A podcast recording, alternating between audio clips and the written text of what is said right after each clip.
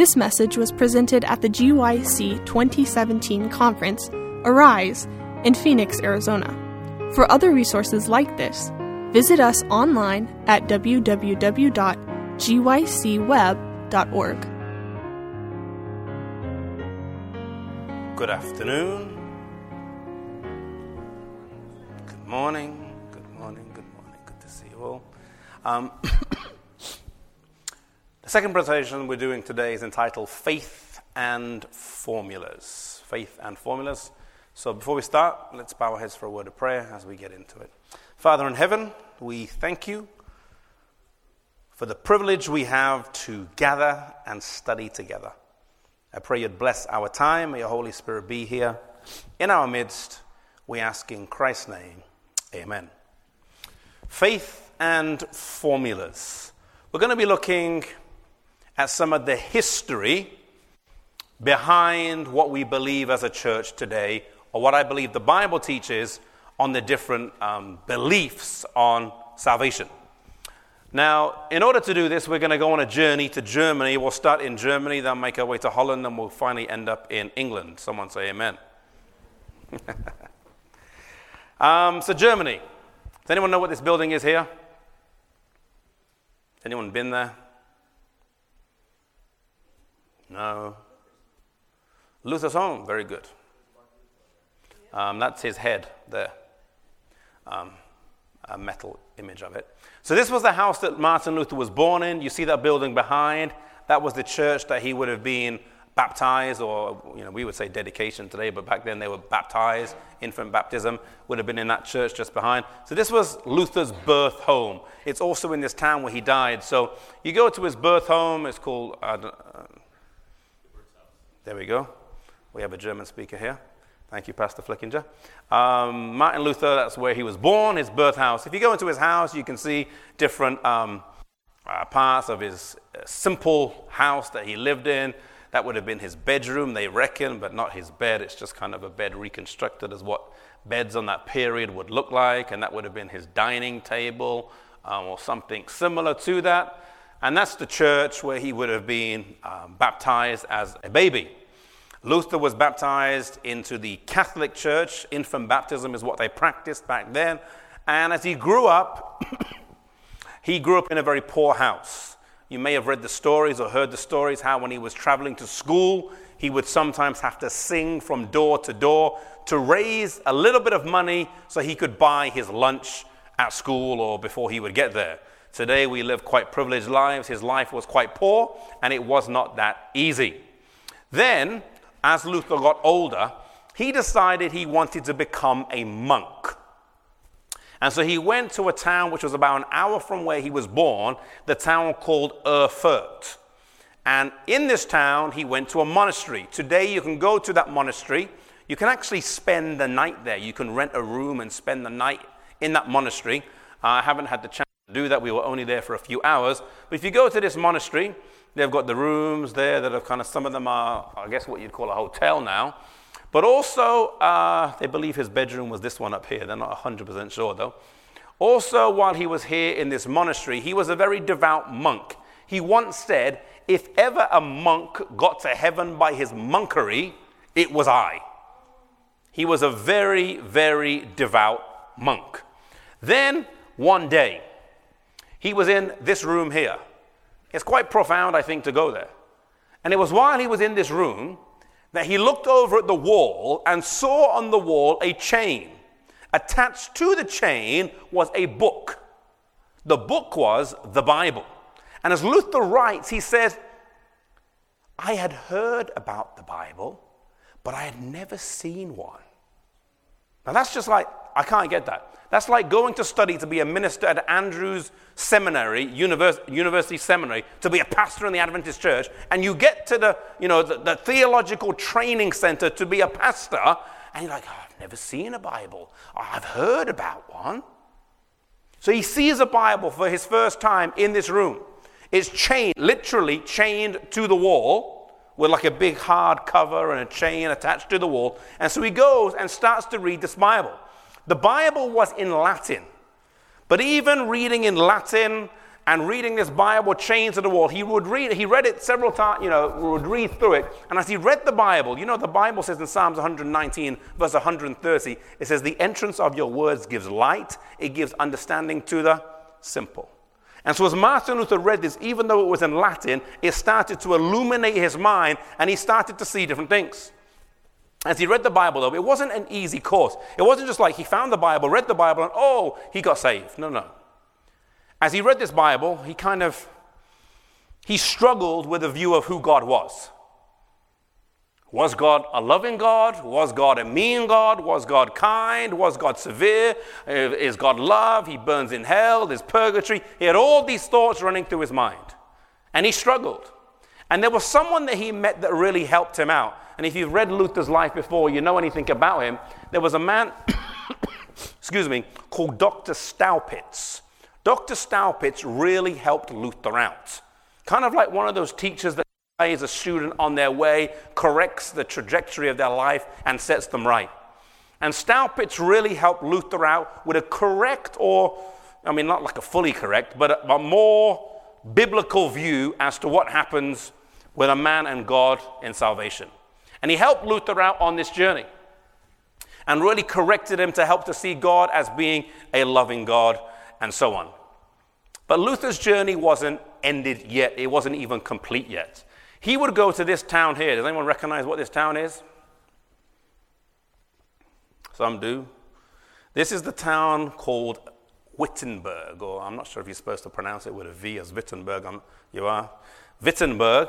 Um, and this is the church, that door right there, where Luther nailed his 95 theses in 1517 on October the 31st. I had the privilege, we were filming there in in January of this year. And so most of the videos and pictures you'll see will be with green trees and, and whatever. But we were there when it snowed, and so you take what you get, and uh, it just gives a different feel. But anyway, that's Wittenberg or Wittenberg. And Luther was a university professor there.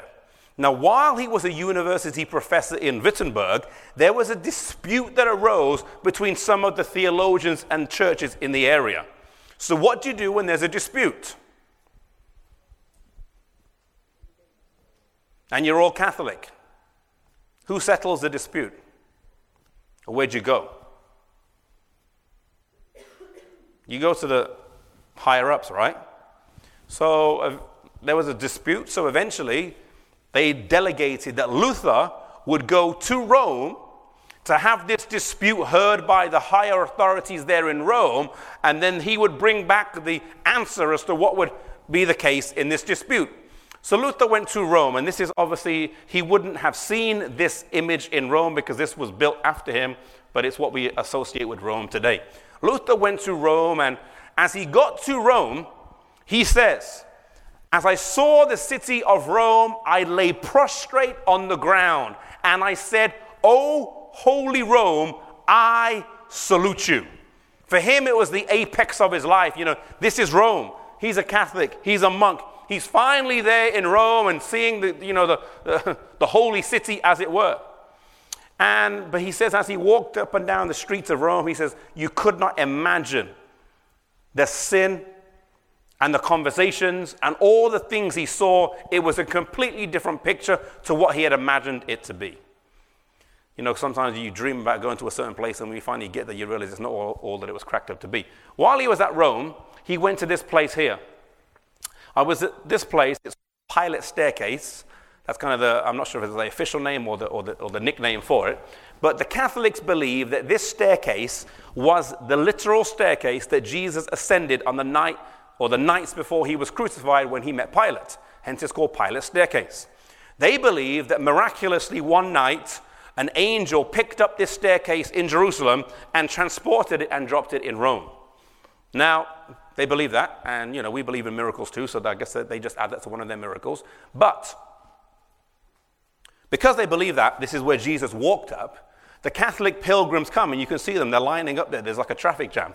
And they get to the stairs, and then they kneel on the first step, the second step, the third step, and they say a prayer all the way up. And it's not like our short little popcorn prayers and sentence prayers that we sometimes pray. They're like on each step for like two, three, four, five minutes. And they're making their way slowly up, saying their prayers.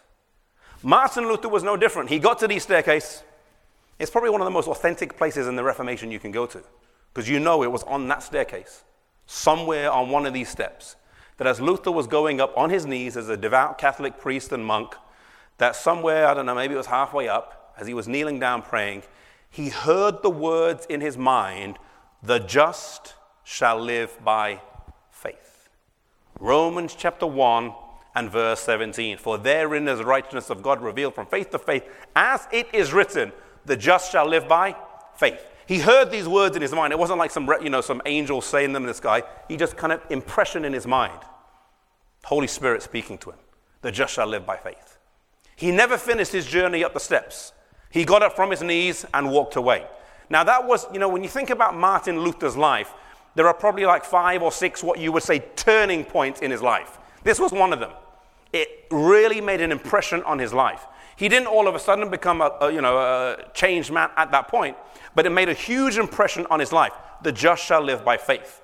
So, first of all, he had Staupitz that helped him out, seeing God as more loving. Then you've got this situation where he sees the just live by faith. Now, why was that so big? Let me share with you a little bit of what the Catholic Church believed. Rome believed that there was two causes of justification.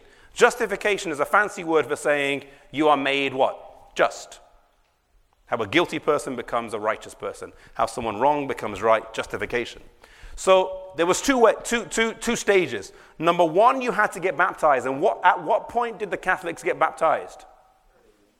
They got baptized as babies, not how we baptize, not how we baptize today. So that would be taken care of at birth. Then you had the sacrament of penance. The sacrament of penance. Now this is how the grace of you, you get the sacrament of justification through the sac- through penance. Now, what was penance? There was a thing at the time with Martin Luther's day called indulgences. Indulgences were linked to justification by their connection to penance. Penance is one of the things of justification. Penance was the second plant of justification for those who had made a shipwreck of their, that should say soul, sorry, of their soul. Penance, so you have baptism, you're baptized as a baby, then let's say you mess up your life and you mess up your life, as most people do, well, then what you have to do? You have to do penance. Penance then has three parts to it contrition, confession, and satisfaction. Three parts to penance. Indulgence was the satisfaction part. Now you say, well, what were indulgences? Well, indulgences were essentially paying money to the church to cleanse your soul. It was a racket, basically. It was a, it was, it was a, it was a scam. Economic problems and a financial crisis that affected both the Vatican and one of the princes in Germany prompted, in Luther's day, the indulgence corruption. So the Catholic Church believed in indulgence. In fact, Luther actually still believed in indulgences. He just didn't believe in the, the abuse of indulgences. He said the, the, the, the theology of, of um, indulgences was being abused. What does it mean? Well, it was decided that the indulgence would, should be promulgated on behalf of St. Peter's. So, what did they have a problem? There's a financial crisis in the Vatican. So they said, okay, let's use indulgences. We'll sell the indulgence. What does that mean? You come to see the priest, and the priest says, What have you done? Well, I've done this, this, this, and this. He says, Okay, modern day term, a thousand pounds. Okay, here's a thousand pounds to the church. Now, by, the, by you paying a thousand pounds to the priest, the priest gives you a slip of paper back, and that slip of paper now, you're righteous. You've bought your way to heaven. It's kind of like the fast ticket. You ever been to Disney or something like that? You buy your standard ticket, then you can get the fast track ticket that gets you to the front of the line. It's kind of like that thing, the fast track ticket to heaven. Indulgences. Here you are, paid more money, get to heaven quicker. And Luther was like, this is an abuse. How can people just be paying money and forgiving them of sins in the past. Not just sins in the past, but it was also the future. So, this indulgence crisis in Luther's day, the money was going to go to St. Peter's. You go to St. Peter's today, you stand in St. Peter's Basilica, huge marble, gold, and stunning building paid for by people's sins, indulgences. So, Saxony, which was the area that Luther was, had connected almost 18,000 relics, ranging from a twig from Moses' burning bush to a tear that Jesus shed when he wept over Jerusalem. Money from this traffic in relics provided the endowment for the University of Wittenberg. Pilgrims came from miles around, for by making the proper prayers and offerings, one could earn indulgences which would cancel out almost two million years in purgatory. But you see how this is all connected? Because it was connected to the endowment of the university. So Martin Luther attacking indulgences, he's attacking the very institution that pays him. So he's kind of biting the hand that feeds him. You should know. This is what, this quote here is what, um, what's the guy's name? Tetzel. This is what Tetzel said. You should know whoever has confessed and is contrite and put arms in the box, as his confessor counsels him, will have all of his sins forgiven. So why are you standing about idly? Imagine the preacher standing up in church and saying, Why are you standing about? Run, all of you, for the salvation of your souls. Do you not hear the voices of your dead parents and other people screaming and saying, Have pity on me, have pity on me. We are suffering severe punishment and pain from which you could rescue us? Imagine the preacher saying that at GYC. You know? He's like, You can hear your dead parents screaming in purgatory, Come, give me your money. The famous quote that um, Tetzel said is this one As soon as the coin in the coffer rings, the soul from purgatory springs. That's one of the boxes, you know, drop the money, ding, okay, they're in heaven. So the, the, the, controversy happened where people went to see Tetzel and they bought their indulgences from Tetzel. Then they came to see Luther as the local, one of the local priests and whatever, and they would produce their bill from the, the indulgence. Hey, look, we just bought this. And Luther's like, hmm, I'm not accepting that. Whoa, what do you mean you're not accepting that? That cost me good money. Luther, no, no, I'm not accepting that. So the controversy starts between Luther and Tetzel. And then, this is the door here. Um, this is not the actual door. The door would have been wooden. Today, the door is metal, and they've engraved the 95 Theses on the door. But in Luther's day, it would have been a wooden door, on October the 31st, which was All Saints' Day, Luther had written 95 statements, called today the 95 Theses. He wrote them out and he took them to the door and nailed them to the door. Now, I don't believe he ever intended it would happen to be what it did, but he wrote that, posted it there. Then it just kind of blew up and went out of control. They were translated into German. As they were translated into German, they were printed on the printing presses and they went all over Europe. And people were like, wow, here you've got a teacher challenging a foundational doctrinal belief of the Catholic Church. So Luther's progression in his salvific belief is changing. Even though he nailed the 95 Theses to this church here, it's actually this one down the road where he preached, where he preached regularly. And he preached a famous sermon in this church called The Just Shall Live by Faith. Based on the text in Romans chapter 1 and verse 17, he preached the sermon here in this church. Now, after Luther published his 95 Theses, the Roman Catholic Church said, We're not happy with you. And they wrote a papal bull called Exsurge Domine and signed it on June the 15th, 1520. And it declared that Luther was a wild boar. If you don't know what a boar is, it's a pig. He's a wild pig loose in the vineyard of Christ. They condemned Luther as a heretic and demanded that he retract his heresies within 60 days or be excommunicated. They exhorted all Christians to reject his heresies and to burn his writings. And on the 10th of December, 1520, the grace period was up. See, Luther was prone to a little bit of drama himself. You know? At the end of the grace period, Luther's like, okay. He takes the papal bull and publicly burns it in a large bonfire in front of people. So Luther, you know, he was a little bit of a had a little bit of drama in him too. A year later, he was summoned to the Diet of Worms, or worms as we, as we say in English. He was summoned here to the Diet of Worms in this town of Germany. This is the Reformation monument there. Luther's there in the middle, and there's other reformers around. And it was there at this Diet of Worms where he was asked if he would retract his beliefs or stand by them. He said that he wouldn't retract them and he would stand by them. And after the Diet of Worms, He's condemned. He'd previously been excommunicated. He was condemned again. Luther was on a trajectory that was away from Rome. Now, on his way home from the Diet of Worms, he was, and I say this, captured. Why do I say he was captured? He was literally captured, but it wasn't a capture, it was it was a rescue. So he was on his way home, but some of his friends hadn't told him they had planned to capture him. Why? To hide him from getting captured by someone else. So it's kind of like a, you know, exciting, you know. Imagine being like around in those days, like, hey guys, listen. Imagine us plotting to capture the GC president. So we stop him getting captured by someone else.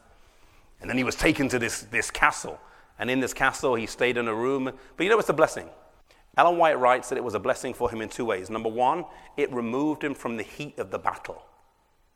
And then she says, number two, it removed him from the constant praise and adulation he had been getting. So it did two things. It removed him from the controversy from those against him, and it removed him from the constant praise he was getting from those that liked him. And it was a blessing. So he was there in this castle, but it was while he was here in this castle that he was able to you know, work on, um, I think it was his translation of the German Bible that he worked on while he was there in the Wartburg Castle. This was his room. He grew a beard. Um, excuse me. He grew a beard while he was there to disguise himself. And it was here in this room I believe that table is original actually, and that, that whale bone there, it's like a, a bone from a whale, is original too. It was there in the room when he was there. Anyway, that's a pointless piece of information. But um, it was here where he translated um, the Bible. Now, faith and formulas. The reformers, Luther was the first one, they spoke about this thing called justification by what? Faith alone. Faith what? Alone. It was the idea that faith, rather than the sacraments, would be the instrument by which we're linked to Christ and receive the grace of justification. It's by faith alone. You don't have to go to the confessional booth. You don't have to pay indulgences. You don't have to do all these other things, but it's by faith alone. Martin Luther and the Reformers insisted that the righteousness by which we're justified is iustitia extra nos, meaning it's a righteousness outside of us. It's not something we can do, it's not something we generate, but it's external to us. Now, as Adventists today, do we believe this, yes or no? Yes, we do. We don't believe that we can earn or work our way. We believe that righteousness is, in a sense, outside of us. For Rome, the righteousness by Christ is not imputed, but infused into the believer. When the believer cooperates with the infused righteousness, the believer then possesses. Basically, what they're saying is when the believer cooperates with the sacraments, penance and, and confession, then the believer receives justification. We would say, no, you don't have to do those things to get salvation. You get it by faith in God. Amen? Now, as Adventists, though, we've kind of sometimes created almost Adventist versions of Catholic theology, where we believe if we do certain things that we believe as a good Adventist we should do, we can get a head start in salvation. And we have to really think about what our theological framework is to see if we're actually Catholic or biblical. Those who through sin, this is what the, Catholic, the, the, the Council of Trent said. Council of Trent was a Catholic council which was instituted after Luther to rectify the mistakes of the Reformation. They were trying to, you know, reverse the Reformation. Those who through sin have forfeited the grace of justification can again be justified when moved by God they exert themselves to obtain through the sacrament of penance the recovery by the merits of Christ of the grace of the lost. For this manner of justification is restoration for those fallen, by which the Holy Father has aptly called the second plank after the shipwreck of grace lost. Summarizing that to say, they're emphasizing the belief in penance as part of justification. Okay? Justification is conferred in baptism, the sacrament of faith. It confers to the righteousness of God, who makes us inwardly just by the power of his mercy.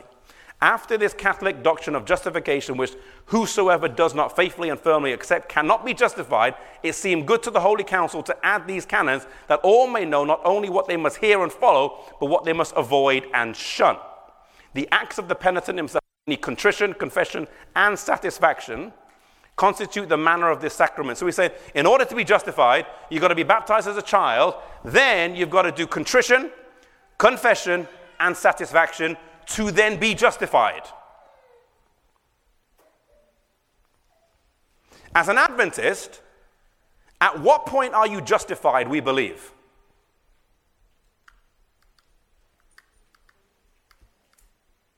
Like, what do you have to do first to be declared just in the eyes of God? Like, what needs to come first? We'll get to it. Inasmuch as by God's. Okay, next slide. Now, some people say that the Bible talks about the fruits of repentance. What, how do the fruits of repentance differ from the Catholic belief of satisfaction, contrition, confession?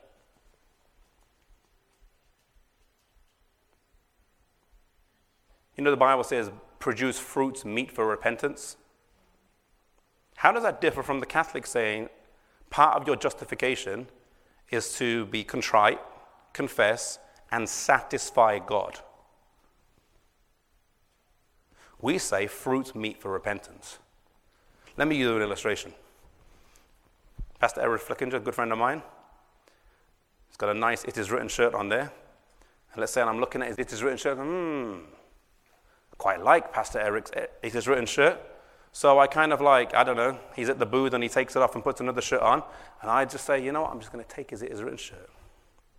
So I take Pastor Eric's It Is Written shirt, I take it to my room because I want an It Is Written shirt. Because everyone wants an It Is Written shirt, amen?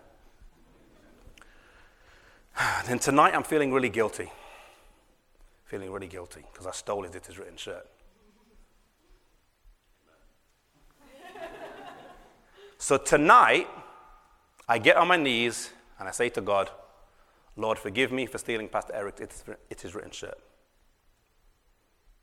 Question Am I forgiven by God? Yes or no? At what point am I forgiven?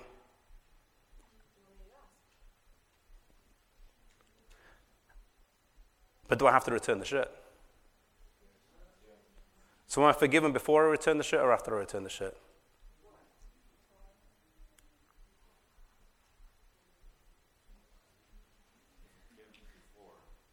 I'm forgiven before I return the shirt. Amen?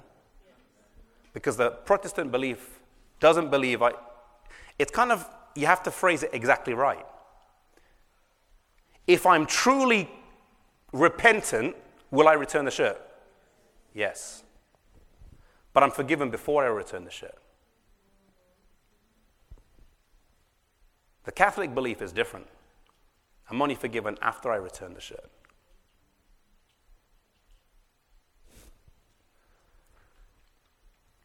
You see, repentance without contrition is not genuine repentance. However, subtle point true repentance brings forgiveness before restitution is made. There's a lot of us that would say, I'm not going to, I won't be forgiven until I give it back. God forgives me before I give it back. But giving it back is part of actually being fully sorry. It's a very fine difference, but it's a big difference nonetheless. Restitution satisfies the command of God to pay our human debts, but it's not the ground of justification. This may sound like a small point, but it's not. It's a huge point. And it was a huge point as part of the Protestant Reformation. The Catholics were, no, you've got to do this, do this, do this, do this, do this. Then you're forgiven and just. The Protestants said, no, we're justified by faith. What does it say in Ephesians? For by grace you have been saved what? Through faith, and not of yourself. It is a gift of God, not of works, lest anyone should boast. But then the next verse says, For we are his workmanship, created in Christ unto or for good works. The Council of Trent held that works before justifying grace cannot merit grace. But after, after justifying grace can merit justification. The Protestant Reformation challenged this whole legalistic scheme by contending that no Christian can merit God's favor.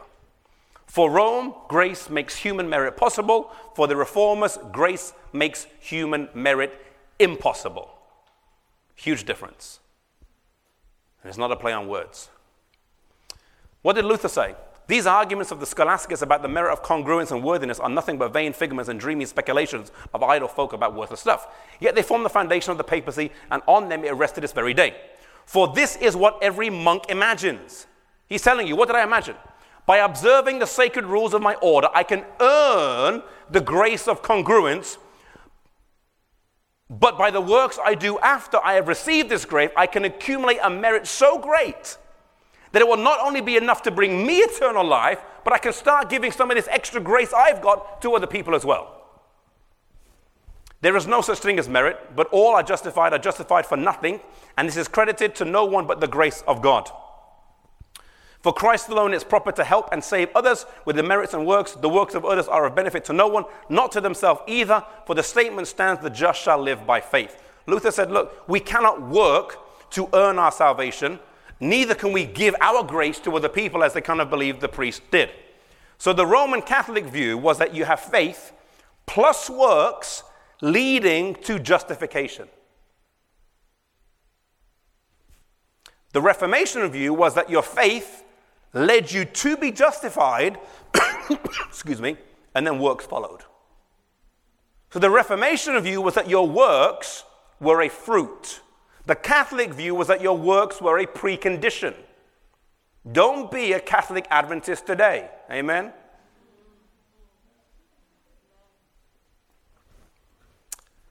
For Rome, justification rests on sanctification. For the Reformer, sanctification flows out by necessary connection, justification. Now, just a little kind of modern point here. You know, today, some people say that the Catholic Church has bridged the divide with the Lutheran Church, and they signed a joint declaration in 1999 to say the Roman Catholics and the Lutherans, we all love each other. And they've signed new ones since 1999. However, when you look at the small print, anytime you see a contract, look at the small print. When you look at the small print, the small print of the 1999 Joint Declaration on Justification said, We still uphold the Council of Trent's view on justification. So, in all the frivolous stuff, they said, actually, our view of justification is still what we said in 1545, hasn't changed. You know what Ellen White says? It's the boast of Rome that she never what? She never changes. Ask whether there's anything in the official comment statement to the Council of Trent um, Cardinal Cassidy said, absolutely not. Otherwise, how could we do it? We cannot do something contrary to an ecumenical council. There is nothing there that the Council of Trent condemns. Essentially, what I'm saying is they haven't changed their view. Um, so, those who forget the history are in danger of repeating it. Now, let me share with you another person called John Calvin. John Calvin came along after Luther. He was in many ways a broader thinker than Luther. He's part of the second generation of reformers. He came after Luther. He was an important systemizer of Protestantism. What do I mean by that? He looked at a much broader list of topics than Luther did. He wrote the Institutes, what they were, they were called, which covered the law, the creed, the Lord's Prayer, the sacrament, the false sacraments of Rome, and Christian freedom. Initially, it was six chapters, but it grew over time to be 80 chapters on a huge spectrum of topics. Now, Calvin was a theological genius. Calvin said that everything has to be proven by the Bible. And yet, Calvin, with his view on justification or sanctification, is not what we would say we believe as Adventists today. But he was a great reformer. Amen? And so when we look at these reformers, we have to kind of be able to pick, pick out the good and strip away the bad. Because the Lord used them all in a different part of the journey, but Calvin kind of got the wrong emphasis in some areas. If you go to um, Geneva today, this is a pretty impressive wall you can go to. It's called the Reformation Wall. It's about, I don't know, about 100 meters long or so. And John Calvin's one of the figures there in the middle. Uh, John Knox is this one. You've got Farel and Beze, who was um, Calvin's successor there in, in Geneva. Now, Calvin had a student called John Knox. John Knox spent close to five years in Geneva. He led the Scottish Reformation and he founded the Church of Scotland, or what today would be known as the Presbyterian Church. You have Presbyterian churches all over the world, they're bigger in some countries than others. Presbyterian Church goes back to John Knox. John Knox was a student of John Calvin. And he pastored the St. Giles Cathedral in Edinburgh. There's a St. Giles Cathedral, it's a pretty impressive building inside and out. Now, this man, does anyone recognize who this is? He's not so well known. His name is called Jacob Arminius.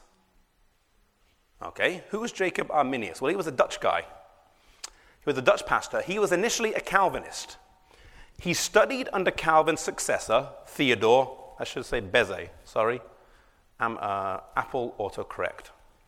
He returned to Holland. He was asked to refute the opinions of Dirk Coornhert, who was a theologian who rejected Calvinism.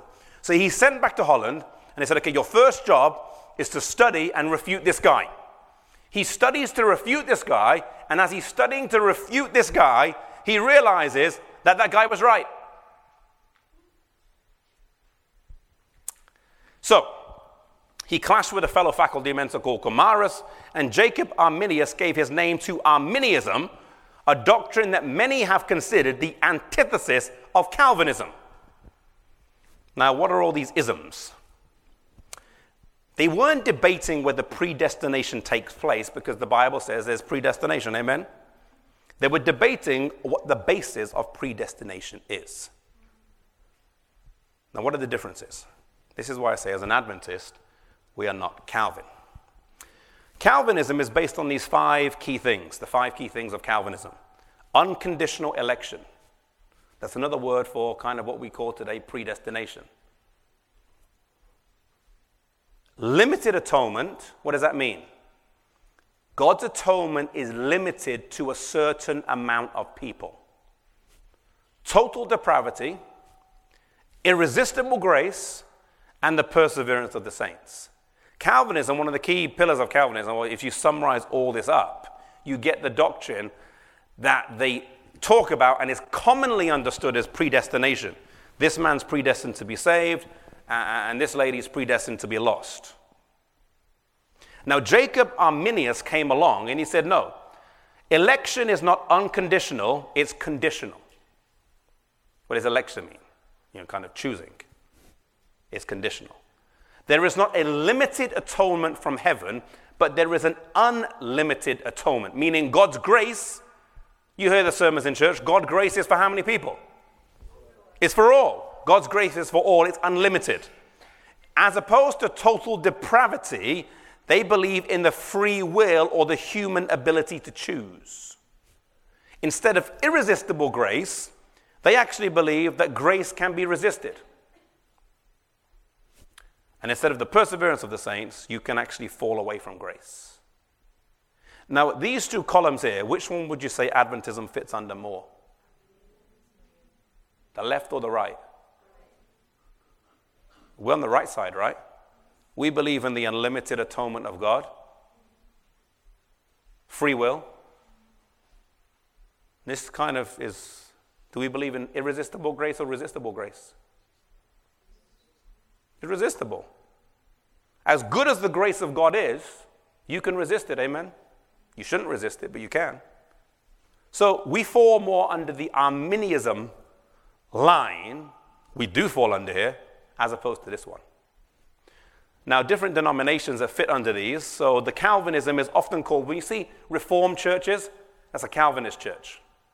Okay? Presbyterian Calvinism, Reformed Baptist Calvinism, United Church of Christ Calvinist, and the Protestant Reformed Churches of America, they are also Calvinism. Arminianism, Arminianism United Methodist, Wesleyan, American Free Will Baptists, here, Church of the Nazarene, Adventism would come, come under here as well. That's kind of the, the, um, the branch that we come from. So, this is Methodist. Now, Methodism, I'll just share a, a little bit more on Methodism. Methodism was started by a man named John Wesley. If you and you should all go to London once in your life, at least to visit some of the Reformation sites. You can go to this place here. This is John Wesley's house. You just see a clip of it here. And this is John Wesley's church and a statue of him. Now, it's an amazing place. It's free to visit. There's a museum of Methodism there in the basement. It's free to visit. You don't have to pay anything. That's the best part. There on this statue, he's got the words, The world is my parish. Now, it wasn't arrogant words. Why did he say, The world is my parish? It's kind of like the belief we have today that wherever you are, you should be a witness for God. He said, The world is my parish. Wherever I am in the world, I should be witnessing and be a minister for Christ there. I can't be on holiday here and be a minister here. I'm a minister everywhere I go. So he said, The world is my parish. Now, this is the home where John Wesley was born in. It's in the town of Epworth, no, the village of Epworth. It was the home of the Wesleys.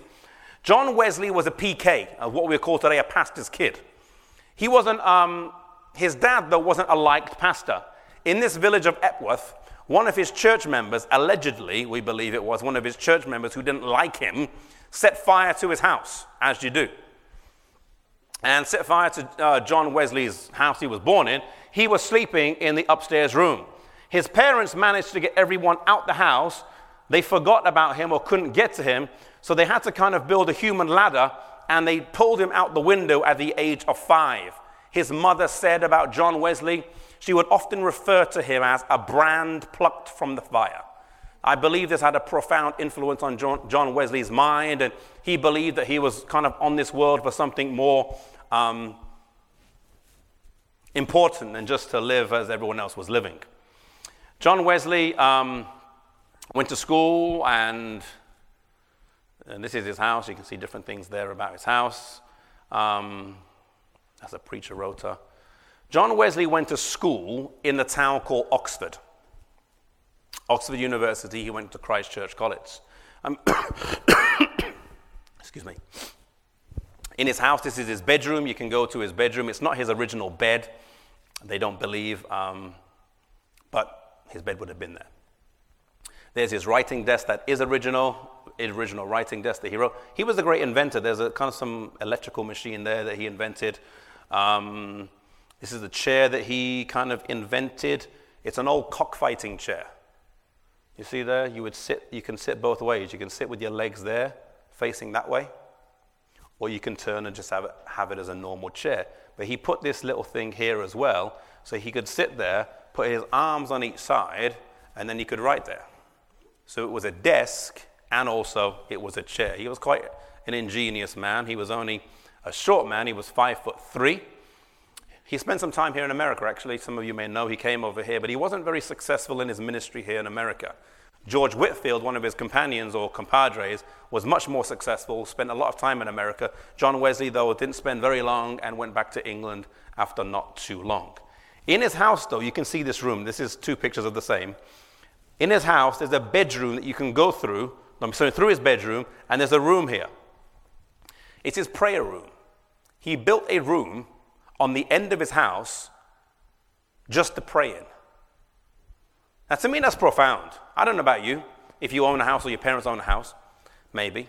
But today, people build extensions on their house to have a prettier house, to have a swimming pool in the garden, to have a three car garage instead of a two car garage, to renovate the kitchen because the old kitchen's just terrible and we need a new kitchen, or whatever. We spend money on all types of things today John, we- John Wesley spent money on an extension on his house just so he could have like a three meter by two meter room dedicated to being his prayer room. Which I believe is a lesson for us today. You can see it there on the back of the house. It's kind of an ugly protrusion, but many people say this is the powerhouse of Methodism.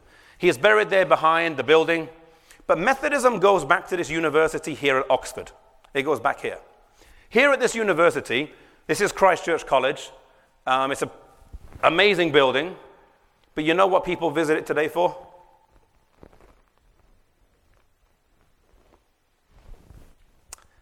This is like where John Wycliffe studied, John Wesley studied here, Charles Wesley studied here, profound names studied here. Tourists go to Oxford today and visit Christ Church College because it's where they filmed Harry Potter. And so goes modern society. Anyway, there's a stairwell there where they filmed something in Harry Potter. But John, we- John Wesley went here.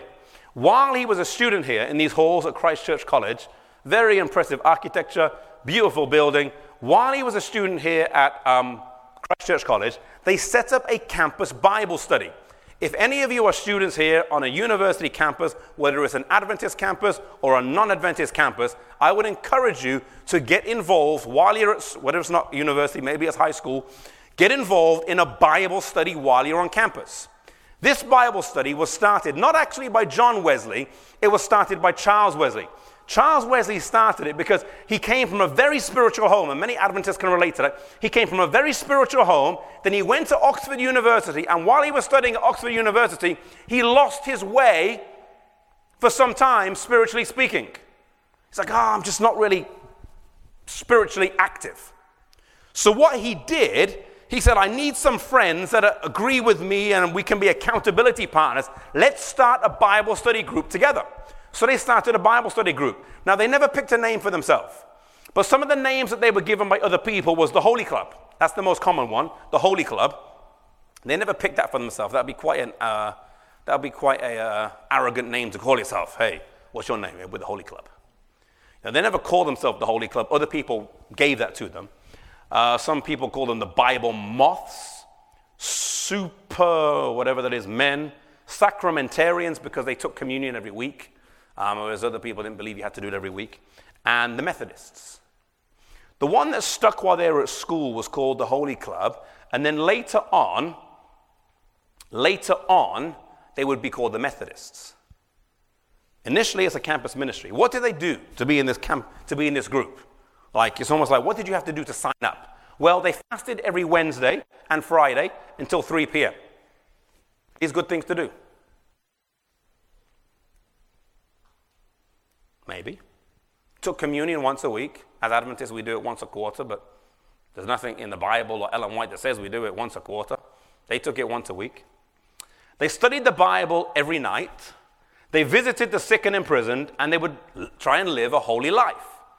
This is what they would do in this campus ministry. Every night they would study the Bible together. Now, they were called the Holy Club. Then later on, they, they got called by other people the Methodists. They were called the Methodists because they lived a very methodical life. They methodically studied the Bible and they methodically did good things. People could say, well, it wasn't spontaneous. They would go visit the prison on this day, they would go visit the poorhouse on this day, they would go visit whatever on this day. It was very methodical the way they did it, both in their practice and in their study. But notice some of the questions that they asked the society members. There were t- about 20 questions that they would ask. And here are some of the questions Am I consciously, these are like John Wesley's questions. Am I consciously or unconsciously creating the impression that I am better than I really am? In other words, am I a hypocrite? Now, as we read through these questions, I believe these questions in some ways are very profound and are questions that we should ask of our spiritual life today. John Wesley, in his campus ministry, they would ask their members, it was like the charter. Hey guys, check it out, check, you know, where are we on the scale? You see, Wesley came from the, the, the, the, belief, as we mentioned a few minutes ago, of Arminianism. Arminianism believes in free will. Arminianism believes in resistible grace. Arminianism believes that you have to accept Christ yourself and you don't just get it by a birthright. And so he says you have to constantly be examining your soul where you stand with God. Now, as Adventists, we believe that too.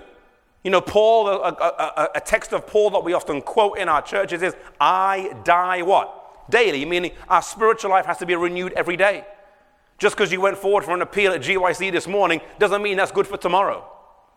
Just because you got baptized three years ago doesn't mean that's good for next year. Like it's something that has to happen on a daily basis, a constant renewing. And so these were questions that they would ask. Am I consciously or unconsciously creating the impression of better time? Number two, am I honest in all my acts and words or do I exaggerate? Some of us are prone to exaggeration, amen? I, work, I used to work as an evangelist, and sometimes as evangelists, we'd always get accused of exaggerating, exaggerating things. Some Adventists always exaggerate. Oh, there was 100 people at. No, there wasn't. There was like 15. Like there were so many. Mm. Am I exaggerating? Do I confidentially pass on to another what was told to me in confidence? I can tell you something our schools, our universities, our churches would be much more peaceful and righteous places if we followed number three. There's so many church issues and problems, and school issues and problems, and college issues and problems, but down to number three. And sometimes we do it in a righteous way. Hey, it's like prayer meeting, and people, re- I can't say anything, but we need to pray for so and so. But what is it? I can't say. Well, you just created this huge impression of doubt and suspicion And then you now take the moral high ground that you can't say anything. Now, that one's not so bad. The one that I really gets me is when people come to you and say, Hey, I, I heard. And then they tell you something about yourself. This one really irks me. And then you say, Well, who told you this about me? And they say, Oh, I can't tell you. I'm like, You're going to take the moral high ground now to protect someone else while you are gossiping yourself. It's like a whole contradiction of ethics. Anyway, do I confidently pass on to another what has been told to me in confidence? Can I be trusted? Am I a slave to dress, friends, work, or habits? These would be good questions we ask ourselves. Like, wake up in the morning, what's most important? What we wear, what my face looks like, what my hair looks like, or my soul with God? Am I self conscious, self pitying, or self justifying? Did the Bible live in me today? Do I give it time to speak to me every day?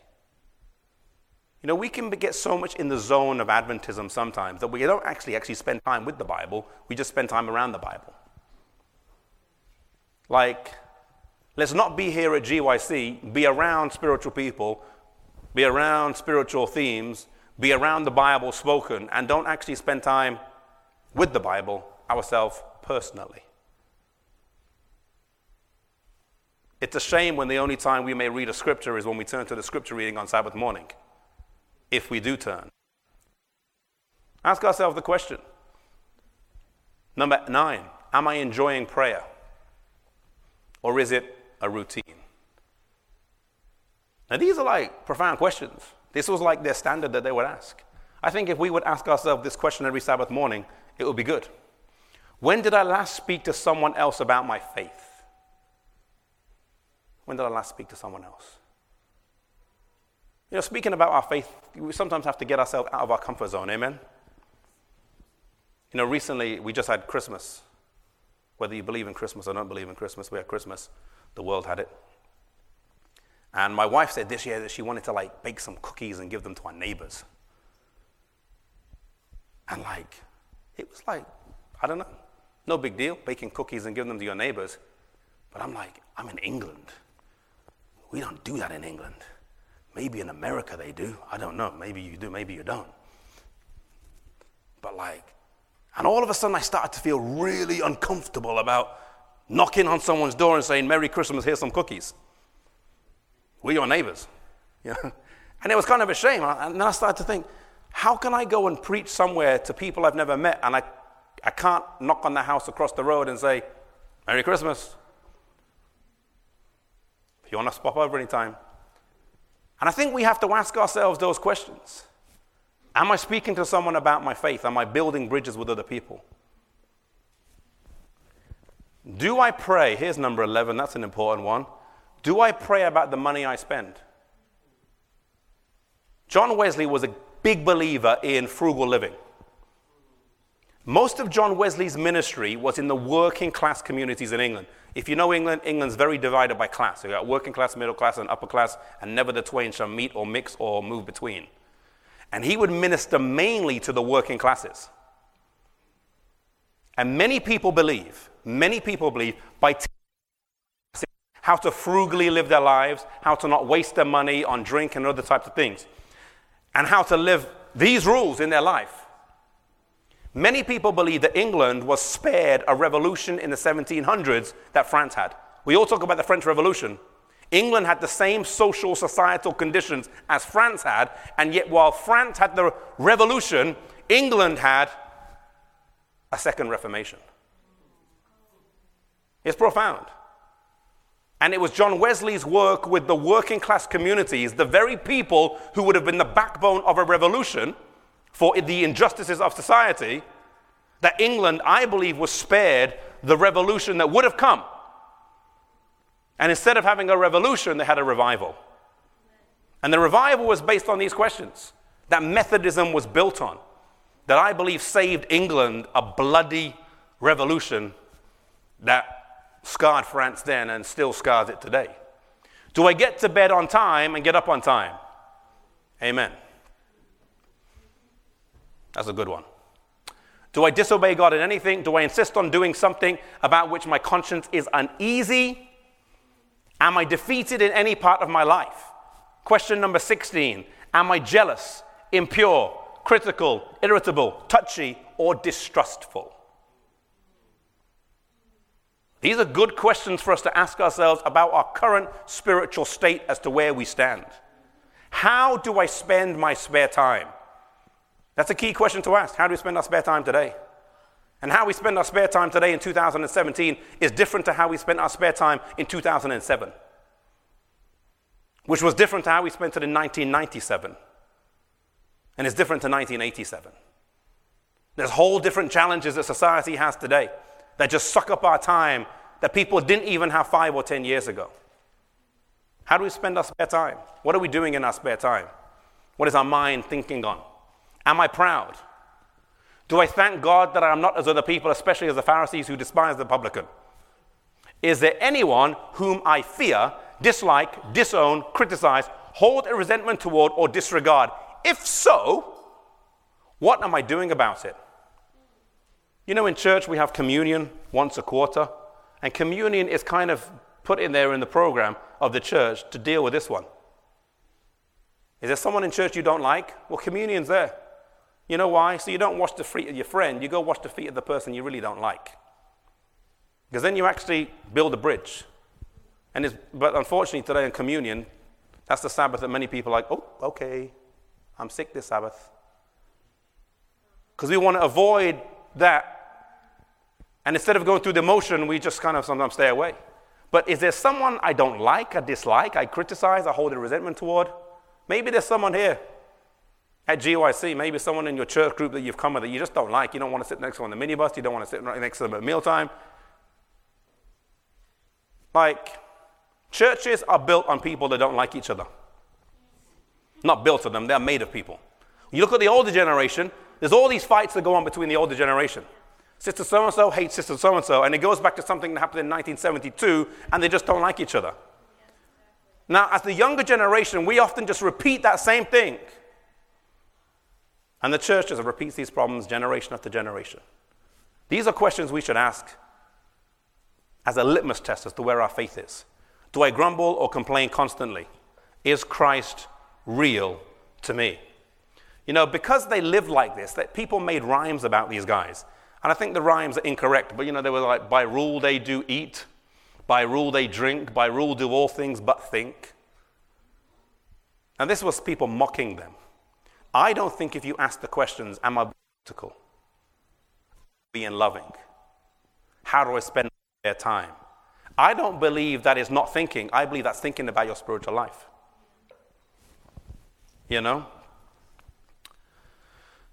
John Wesley, on this statue here, by grace are you saved what? Through faith. John Wesley didn't believe in being working our way to heaven. Now, Adventism today is built largely on a Methodist Arminian heritage. Okay? We've kind of adapted it some. It's not exactly the same as them because we understand the heavenly sanctuary. We understand Christ's high priestly ministry. We understand the atonement and the judgment. There's other factors we understand that they don't understand. But we come largely from that heritage. Notice these verses. We are his workmanship created in Christ Jesus for good works. I just want to close on this one point here. In Matthew 25, it asks these questions. Then shall the righteous say, Lord, Lord, when did we see you hungered and thirsty? Or fed you, or thirsty and gave you drink? When did we see a stranger and took you in, or naked and clothed you? Or when did we see you sick or in prison and came to you? And then the king says, Verily, verily, I say unto you, inasmuch as you've done it to the least of these, my brethren, you've done it unto me. Okay? Do the righteous know that they're righteous, yes or no? Do the righteous recognize what they did? They don't even know they did it. He's like, when did we do that? Oh, when you. We should not do good as a litmus test and remember every time we did good. It should be so much a part of who we are that we can't remember, it's just part of who we are. Unfortunately, though, today we live in a very self help culture with a whatever. And we don't like to really help other people, and we only want to help other people if we can know that our help for them is going to make an eternal difference in their life. I think sometimes God calls us to help these type of people just so we know what it felt to be like Jesus. To help people and they don't thank you. To help people and your help seems to go to waste. Notice the contrast Matthew 25, Matthew 7. In Matthew 7, it says, Not everyone that says, Lord, Lord, shall uh, enter the kingdom of heaven, but he that does the will of my Father. Many will say to me then, Lord, Lord, have we not prophesied? Have we not cast out devils? And your name done many wonderful works. Then will confess to you, I never knew you, depart from me, you have done iniquity. There's a contrast. In Matthew 7, you've got a group of people who say, Lord, we did this and this and this. And he says, I don't know you. In Matthew 25, they say, Lord, when did we do this? And he said, Oh, oh, then, then, and then. In Matthew 25, they don't know what they're doing. In Matthew 7, they remember what they did. In Matthew 7, this is all public ministry prophesying, preaching, healing. In Matthew 25, that's all the stuff that no one sees. Today, don't do evangelism because people see it. And it's a contrast. In Matthew 7, it's the people that say, Lord, I did everything preaching, prophesying, and healing. So I don't know you. In Matthew 7, 25, these people have no idea. And this is all the private stuff, you know, feeding the homeless. It's all the private stuff. What's it showing? True religion doesn't seek award. True salvation and evidence of Christ living in our heart is not seeking fame, it's not seeking the limelight, it's not seeking recognition from earthly people. It's just doing it because that's what Christ has done for us. I pray that we would be Matthew 25 Christians and that we might have a theological understanding as to the inheritance we have from the different people in the Reformation. Our faith that we have today, that God wants us to have, needs to be a faith that we believe we're saved by faith. But after we're saved by faith, we live a life that serves other people and shows evidence of Christ in our heart. Let's bow our heads for prayer. Father in heaven, Lord, we pause to thank you for how the progression of thought through the years has shaped our heritage and shaped who we are today. I pray that, Lord, that you would bless us. And Lord, as we looked at the different questions that the Holy Club or the Methodist Church used to ask just over 200 years ago, questions that still hold supreme relevance for our lives today. Lord, may we meditate on some of these things that stick out in our minds. And we ask, Lord, your Holy Spirit would continue to impress us with where we need um, to lay things aside, with where we need to draw closer to you. Come into our hearts, Lord, we pray, and bless us, we ask in Christ's name. Amen. This afternoon, our next presentation in this seminar is going to be called. Um, a hill to die on. We're going to look at some of the issues in the past that people lived and died for. And then look at some of the issues today that we may, as a church, have to live and make a stand on. That's going to be the first presentation. The second one is going to be called The Foundation of All Freedom. And it's going to, be, and it's going to look at the progression of belief through the Reformation and the different people on religious liberty and where we stand as a people today and what our heritage is. So, God bless you. Have a good lunch and hope to see you later. This message was recorded at the GYC 2017 Conference Arise in Phoenix, Arizona. GYC, a supporting ministry of the Seventh day Adventist Church, seeks to inspire young people to be Bible based, Christ centered, and soul winning Christians. To download or purchase other resources like this, Visit us online at www.gycweb.org.